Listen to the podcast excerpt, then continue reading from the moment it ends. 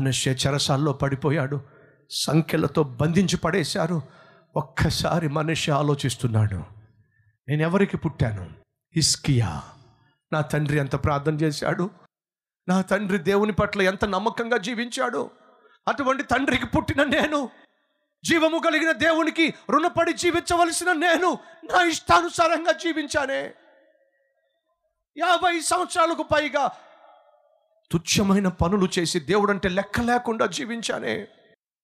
ఆఖరికి చేసిన పాపము పండి ఈరోజు శత్రువు చేతిలో చిక్కుకొని సంఖ్యలతో బంధించబడి శత్రు దేశమైన బబులోను దేశానికి రా. ఏడవబడ్డానే. ఇక నన్ను ఎవరు విడిపిస్తారు? ఈ దిక్కుమాలిన స్థితి నుంచి నన్ను ఎవరు బయటకు తీసుకొస్తారు? రాసుడైన నేను బందీగా మారి సంఖ్యల చేత బంధించబడి ఇదిగో ఈ భయంకరమైన చీకటి గదిలో ఏడుస్తున్నానే. అప్పుడు మనిషే మనిషే ఏం చేశాడు? బైబిల్లో ఉందండి ఏం చేశాడు? చూద్దాం. మనిషే తప్పించుకొని పోకుండా అతన్ని పట్టుకొని గొలుసులతో బంధించి బబులను తీసుకొని పోయి అతడు శ్రమలో ఉన్నప్పుడు తన దేవుడని యహోవాను బతిమలాడుకొని తన పితరుల దేవుని సన్నిధిని తన్ను తాను బహుగా తగ్గించుకొని ఆయనకు మొరలిడగా మనిషే సింహాసనం మీద ఉన్నంత కాలము తుచ్చమైన పనులు చేసినంత కాలం దేవుణ్ణి జ్ఞాపకం చేసుకోవాలా? శిక్ష వచ్చి పడింది. రాజే సింహాసనం మీద నుంచి దేవుడు తన్నాడు. వెళ్ళి చెరసాల్లో పడ్డాడు. నువ్వు ఎంత గొప్పవాడివైనా ఎంత ఉన్నతమైన పదవి ఉన్నవాడివైనా నువ్వు ఎవరివైనా దేవుడు నిన్ను శిక్షించే రోజు వచ్చినప్పుడు ఒక తన్ను తన్నాడంటే నువ్వు ఎక్కడ పడకూడదు వెళ్ళి అక్కడ పడిపోతావు. ఏ స్థితికి నువ్వు చేరకూడదో ఆ స్థితికి చేరిపోతావు నువ్వు కనీసం ఊహించనటువంటి దిక్కు మాలిన దౌర్భాగ్య పరిస్థితిలో కుప్పకూలిపోతావు ఆ రోజు రాకమునిపి ఈరోజు జాగ్రత్త పడమని ప్రభు చెప్తున్నాడు. చెరసాల్లో బంధించబడ్డాడు. ఒంటరిగా మారిపోయాడు. సంఖ్యలతో బంధించబడ్డాడు. అప్పుడు ఏడుస్తున్నాడు ప్రభువా ఏమిటిది? రాజుగా చలామణి అయిన నేను.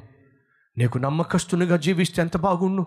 అలా జీవించకుండా నేను నా ఇష్టానుసారంగా జీవించిన పాపిష్టి జీవితాన్ని బట్టి నువ్వు వార్నింగ్ ఇచ్చినా పట్టించుకోకుండా జీవించిన జీవితాన్ని బట్టి ఇదిగో ఈరోజు దిక్కుమాలిన వాడిగా శత్రువులు చేతిలో పడి సంఖ్యలతో బందీ అయిపోయాను. నన్ను కరుణిస్తావా? నువ్వు తప్ప నన్ను బాగు చేయగలవాడు నువ్వు తప్ప నన్ను విడిపించగలవాడు నువ్వు తప్ప ఈ ఈ బందీ గృహంలో నుంచి బయటికి తీసుకురాగలవాడు ఎవ్వడూ లేడయ్యా. కనికరిస్తావా? గొప్ప ప్రార్థన. విడుదల కొరకే గొప్ప ప్రార్థన. కనికరిస్తాడంటారా దేవుడు? యాభై సంవత్సరాలు ఇష్టానుసారంగా జీవించి యాభై సంవత్సరాలు దేవునికి కోపాన్ని పుట్టించి లెక్క లేకుండా జీవించి ఆఖరికి దేవుడు శిక్షిస్తే ఆ శిక్షను భరిస్తున్నటువంటి ఏ మనిషే ఏడిస్తే దేవుడు వింటాడంటారా?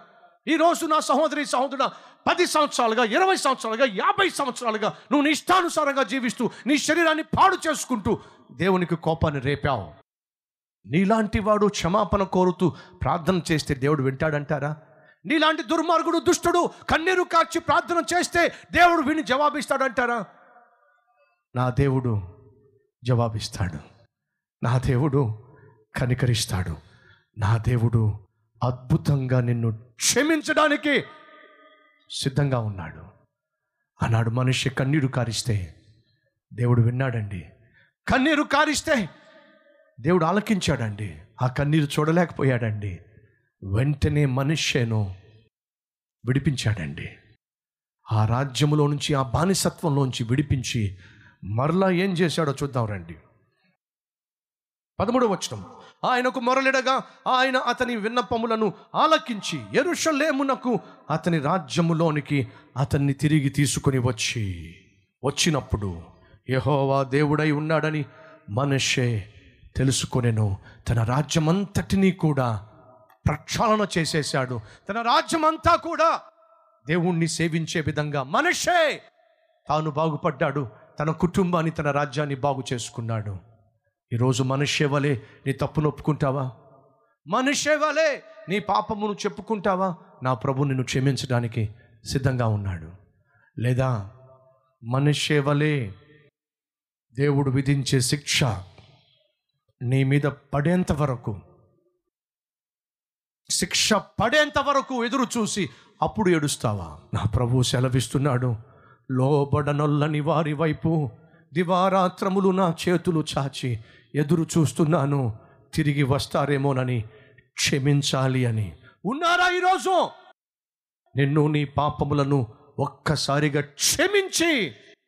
నీ పాపములను క్షమించటమే కాకుండా నీకు రావలసిన శిక్ష అంతటిని కూడా కొట్టివేసి నీకు నూతన జీవితాన్ని ఇవ్వడానికి నా ప్రభు సిద్ధంగా ఉన్నాడు. రెండు చేతులు చాపి నీ జీవితాన్ని ప్రభువుకు అంకితం చేయడానికి నువ్వు సిద్ధంగా ఉన్నావా?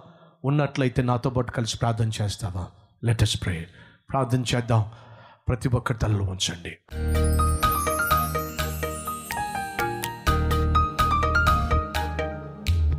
పరిశుద్ధుడు అయిన తండ్రి బహుసూటిగా బహు స్పష్టంగా మనిషి జీవితం ద్వారా గొప్ప అవకాశం కానీ గొప్ప పాపిష్టి జీవితాన్ని అతడు జీవించాడు.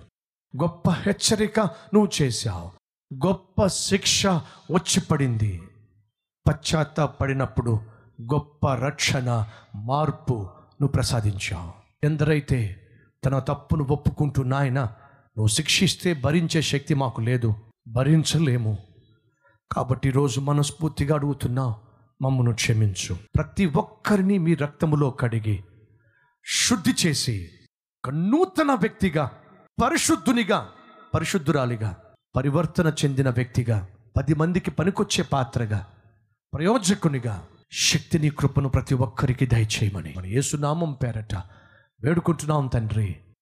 ఆమెన్.